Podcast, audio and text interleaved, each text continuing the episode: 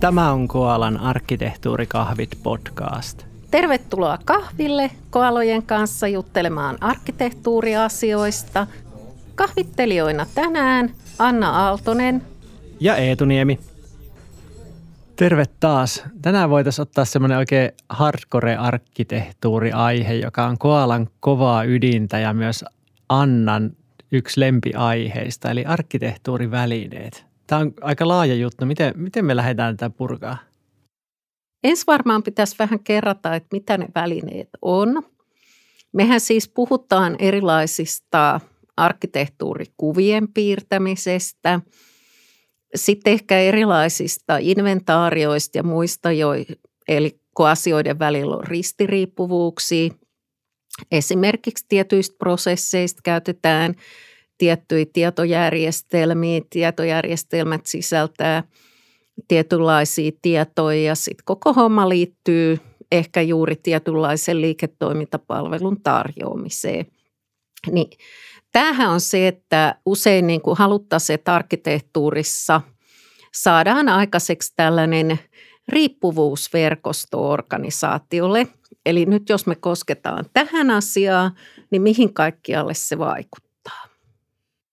Joo, tuossahan niin tämmöistä asiaahan periaatteessa voi kuvata Visiolla tai Excelillä tai PowerPointilla, että piirtää laatikoita ja vetää viivoja välille, mutta millä me niin yleensä erotetaan nämä arkkitehtuurivälineet, niin on se, että siellä on se kuvauskanta eli repositori, missä, mistä sitten löytyy se kaikki sisältö, elementit, niiden väliset riippuvuudet, kaaviot, hakemistorakenteet, kaikki hienot navigointikuvat, mitä ikinä siellä sitten onkaan muuta.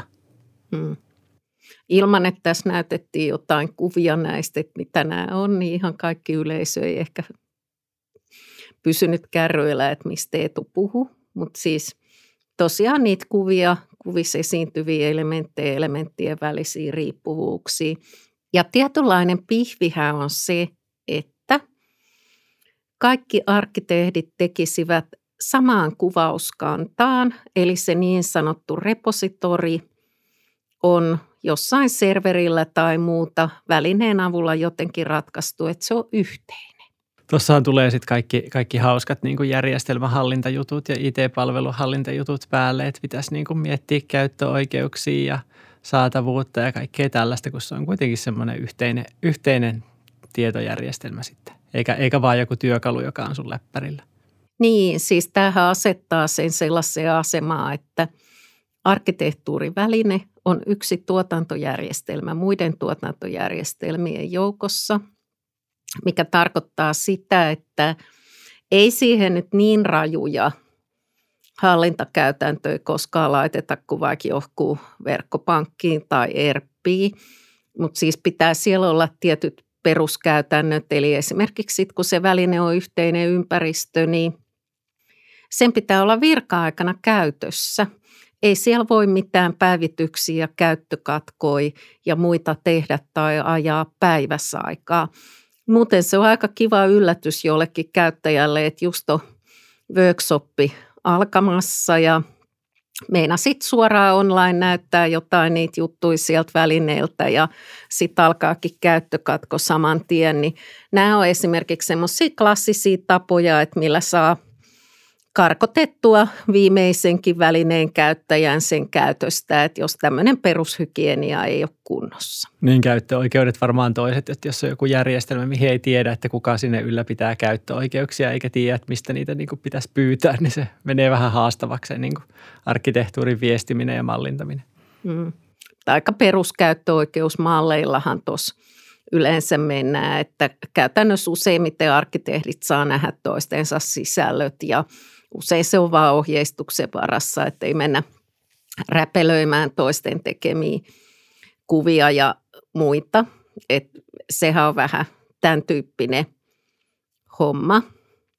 Miten sä hahmottelisit noin välineet, että montaks kategoriaa niitä on ja onko ne miten eri hintaluokkaa ja tällaista. Et useinhan sitä käyttöä rajaa vähän se asia, että paljonko on rahaa niihin lisenssimaksuihin, että useinhan lisenssit on sen verran hintavia, että ei kannata ihan varmuuden vuoksi hankkii omaa lisenssiä kaikille vaan varuiksi, vaan se pitäisi perustua aika todelliseen tarpeeseen. Niin miten sä järkkäisit tämän? Noita välineitä on varmaan useita kymmeniä. Jostain näistä Gartnerin ja Foresterin vertailusta nyt löytyy niin kuin yleensä ne isoimmat, jotka haluaa maksaa siitä, että ne pääsee niihin mukaan, joilla on liikevaihtoa ja niin kuin muut kriteerit täyttyy, että ne otetaan niihin mukaan. Ja sitten tietysti pienempiä, mistä mekään ei ehkä olla, olla edes kuultu, vaikka me tunnetaan kenttä aika hyvin, mutta ää, yleensähän se tietysti on tämmöisiä niin kuin small, medium, medium large tyyppisiä, että, että niin kuin jos katsoo vaikka hintaa, se on, se on niin kuin yksi dimensio tietysti. Mutta sitten jos miettii, että miten se tieto sinne syötetään, niin on tämmöisiä niin kuin inventointityyppisiä ja sitten on mallinnustyyppisiä. Mitä sä tarkoitat inventointityyppisellä? Inventointityyppinen on vähän semmoinen niin kuin Excel – parempi versio Excelistä, että syötät sinne niin kuin asioita, joilla on attribuutteja, eli siis lisätietoja niin kuin järjestelmällä, vaikka voi olla omistaja ja elinkaaren vaihe ja, ja ehkä joku teknologia, no jos ei se ole oma elementtinsä. Ja sitten sillä voi olla riippuvuuksia vaikka muihin järjestelmiin ja sitten vaikka niihin prosesseihin. Että niitä niin kuin, niin kuin ylläpidetään semmoisia, se, sehän voi käyttäjälle näyttää vaikka lomakkeelta, että syötät tähän järjestelmän tiedot ja sitten se niin kuin luo sen sinne kuvauskantaan ja muodostaa ne riippuvuudet ja, ja tota, attribuuttien arvot sillä järjestelmälle. Voisiko joku kuvitella tekevänsä tuommoisen inventointivälineen Exceliin tai joku Access-tietokantaan tai vähän tämmöisen oma tekemä? Olemme niitä nähnytkin.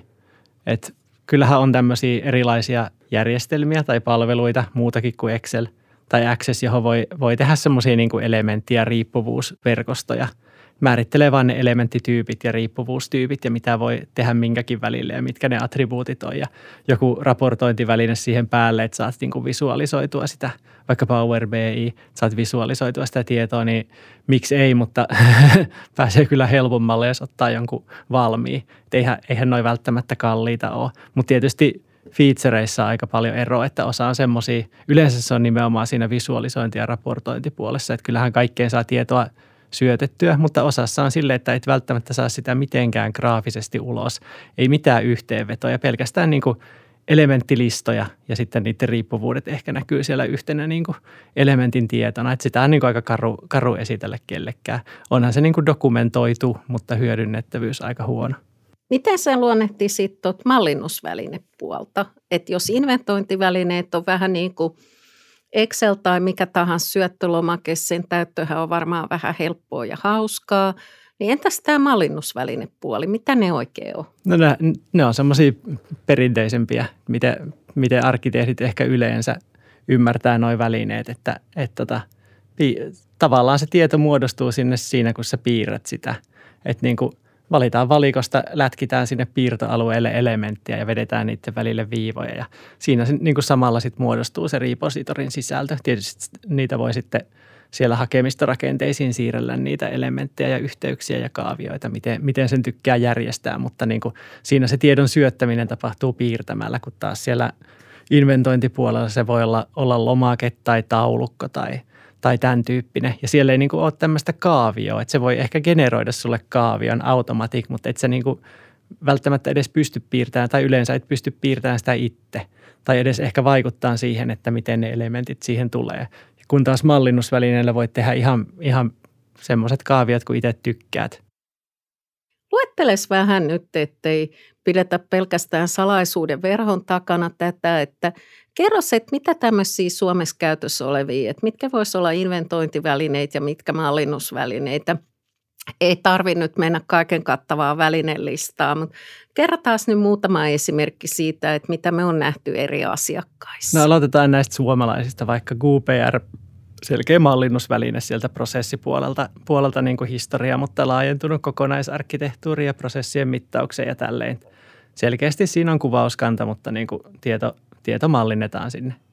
Kun piirtämällä. Ta- piirtämällä. Ja sitten inventointipuolella niin kuin ehkä tämä, tämä Arterin arkki, ARC siis kirjoitetaan, niin se olisi hyvä esimerkki. Siinä on se mallinnuspuoli puoli myös, mutta niin kuin sinänsä sillä mallinnuspuolella ei automaattisesti ole mitään riippuvuutta sinne kuvauskantaan, että sä voit liittää niitä piirrettyjä elementtejä niin kuin kuvauskannan elementteihin, vaikka tietojärjestelmiin, mutta se pitää tehdä manuaalisesti.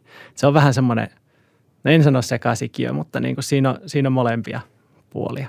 Enemmän inventointiväline. Niin, aika monessa välineessähän on molempia puolia, että aina jos mä itse asiakkaille kerron, että nämä on kahta kategoriaa, niin aina tulee joltakulta heti ensimmäisenä se kommentti, että – niin, niin, mutta pystyy tuolla välineellä tekemään sitä, tätä ja totakin. Mutta mä itse sitä aina sanon, että pitää jotenkin ymmärtää, että mikä on se lähtökohta, se punainen lanka, minkä ympärille se väline on alun perin tehty. Se yleensä välineessä kuin välineessä se historia näkyy. Ja sitten ne muut featuret, että jos on sitten vaikka jälkeenpäin keksitty, että niin joo, että tarvitsisi varmaan pystyä piirtämään kuviakin, niin kyllä osa niistä jutuista, niistä lisäominaisuuksista on vähän sellaisia sinitarralla ja purukumilla sinne päälle liimattuja, että se ei oikein integroidu siihen ajatusmaailmaan. Mutta mitäs hei nämä ulkomaiset välineet? Eihän me nyt pelkästään kotimaisen tarjonnan kanssa olla. Niin, no Sparks, Sparks Enterprise Architect tietysti yksi semmoinen perusväline aika monessa paikassa käytössä. Selkeä mallinnusväline, siinä on, siinä on kuvauskanta. Toki voi mallintaa myös tiedostoa, jos tykkää, mutta siinä ei, ei, ei siinä ole mitään inventointijuttuja, että se on ihan puhdas mallinnusväline. Ja toi, toi, toi Archi, no se on ilmaisväline, mutta siihenkin saa nykyään kuvauskannan, joka toimii jotenkin – GitHubilla. Mutta mut yllättävän monessa paikassa käytössä, käytössä sekin, koska se on open source, niin tota siitä, siitä vaan ottaa ja alkaa mallintaa arkkimeittiä, niin nimenomaan mallinnusväline ei, ei juuri mitään, mitään niin kuin inventointijuttuja. Saa sinne tietysti elementeille attribuutteja ja tämmöistä, mutta aika enemmän kuvia. Ää, no inventointipuolella, jos mennään kalliimpaan päähän, niin, niin varmaan Ardoc ja Linux. Varmaan, mä en ole käyttänyt Linuxia, mutta mä oon käyttänyt paljon Ardocia – aika varmaan voisi olettaa, että aika samantyyppisiä. Sinne voi, voi niin kuvata erilaisia portfolioita ja niiden elementtien välille riippuvuuksia, vaikka kyvykkyys, joka toteutuu prosessille ja tietojärjestelmälle ja sitten jotain tietoja vielä sinne ja hirveästi attribuutteja kaikille. Ja sitten saat tosi, tosi hienoja niin kuin visualisointeja niin kuin riippuvuuksista tai attribuuteista tai sitten saat automaattisesti tehtyä vaikka erilaisia karttoja, että sulla on vaikka kyvykkyydet ja niin kuin – niitä tukevat järjestelmät samassa kuvassa niin kuin automaattisesti luotuna. Joo, Linuxillähän on tosi näyttävät demot, aina kun ne esittelee sit välinettä. Ja kyllähän niiden esimerkkikuvauskannan yhteenvedot on tosi vaikuttavia ja si- niiden myyntipuhehan on sinänsä se, että kysyt sä keneltä tahansa tietohallintojohtajalta, että haluaisitko nähdä teidän IT-landscapeista tällaisen yhteenvedo, niin joo, mä en tunne yhtäkään, enkä voi kuvitella, että on olemassa yhtäkään tietohallintojohtajaa, joka ei tähän kysymykseen vastaisi kyllä. Eli kyllähän siitä saa näyttävät IT-inventaariot. Toinen kysymys on toki se, että miten sä saat aikaiseksi sinne ehye-inventaario ja luotettavat kustannustiedot ja kaikki muut mittarit. Sitten kun kaikki on kunnossa, niin kyllähän ne dashboardit on tosi näyttäviä. Tavallaan mallinnusvälineet niin kuin antaa enemmän anteeksi, anteeksi ehkä sitä datan laadun tai datan määrän puutetta. Että jos sä inventoit, niin sitten sä inventoit niin kuin tosissaan. Ja siinä on tietysti muitakin rajoitteita, että jos on mallinnusväline, sä saat niistä kuvista ihan minkälaisia haluat, että voit laittaa siihen just ne järjestelmät, kun niin kuin siinä kuvassa pitää olla, mutta inventointivälineellä sulla sitten pitää olla joku liitoselementti tai attribuutti, jolla määrittelet, että niin kuin mä haluan just nämä järjestelmät tähän kuvaan, en muita. Toisaalta se sitten päivittyy automaattisesti, eikä sun tarvi aina, aina päivittää käsin sitä kuvaa. Et se on niin kuin puolensa ja puolensa. Öö, Miten mallinnuspuolella?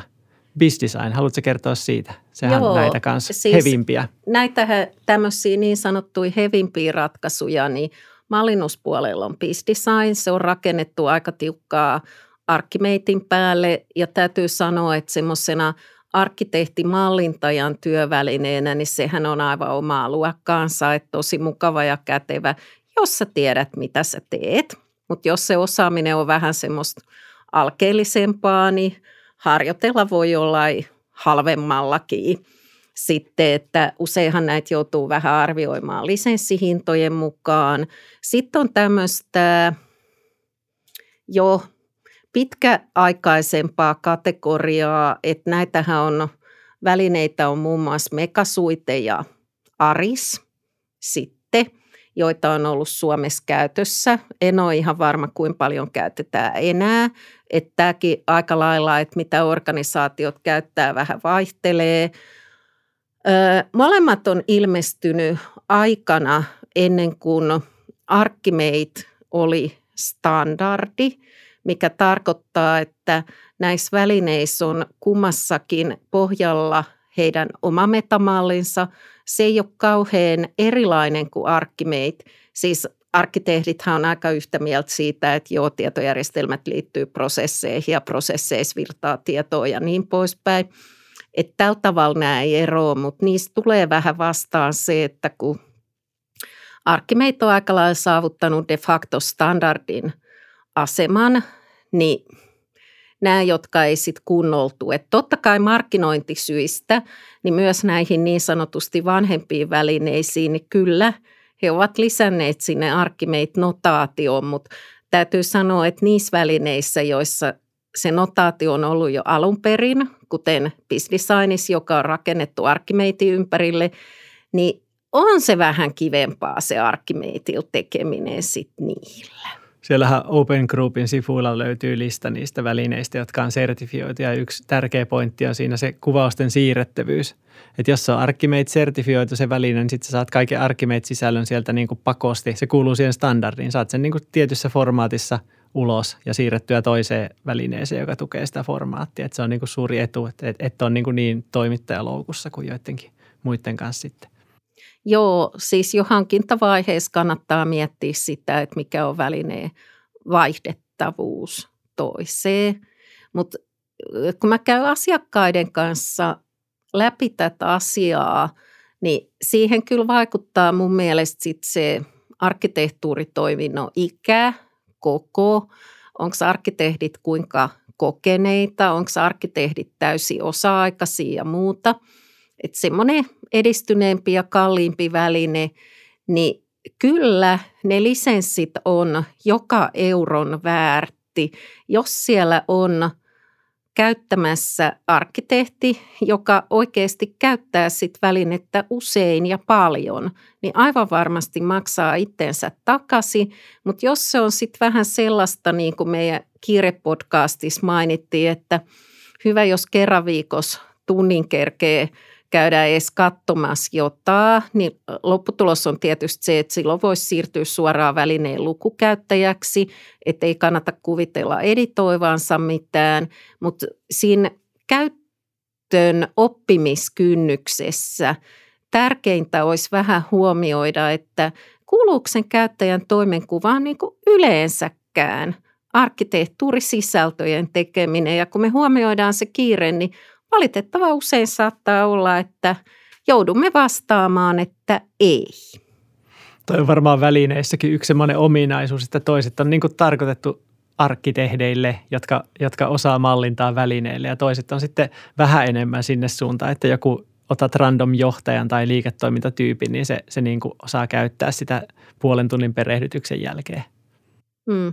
Sen takia mun mielestä nämä tällaiset vaatimukset, joita välillä näkyy jossain kilpailutuksissa se semmoinen, että suunnilleen kadulta revästy kuka tahansa, niin puolen tunnin kuluttua pystyy niin kuin käyttämään välinettä sujuvasti.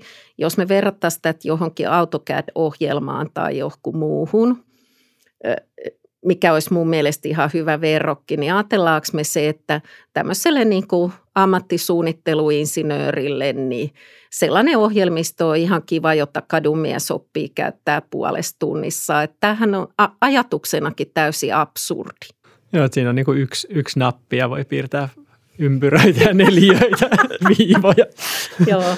Ja näissä helpommiskin välineissä on oikeasti se, että sitä käyttöönottoa ei saa ylen katsoa, mikä tarkoittaa, että aika lujat keskustelut pitää esimerkiksi käydä sen välillä, että onko tämä tietojärjestelmä vai teknologia ja niin poispäin, että minkä tyyppistä sisältöä ja millä käsialalla sinne laitetaan, koska nimimerkillä kaiken nähnyt, niin välineeseen kuin välineeseen saa rakennettua aika mielenkiintoisen kaatopaikan. Joo, kyllähän niitä hyödyntämistapojakin kannattaa miettiä jos, on, jos niitä käyttäjiä tulee olemaan paljon, niin tietysti tämmöiset inventointivälineet, jossa on valmiit visualisoinnit ja hienot raportit ja voit tehdä vaikka jonkun tai jotain portaalityyppistä, mikä, mikä niin kuin jopa muodostuisi ehkä automaattisesti tai puoliautomaattisesti, niin kyllähän se niin kuin auttaa siinä, siinä tota julkaisussa.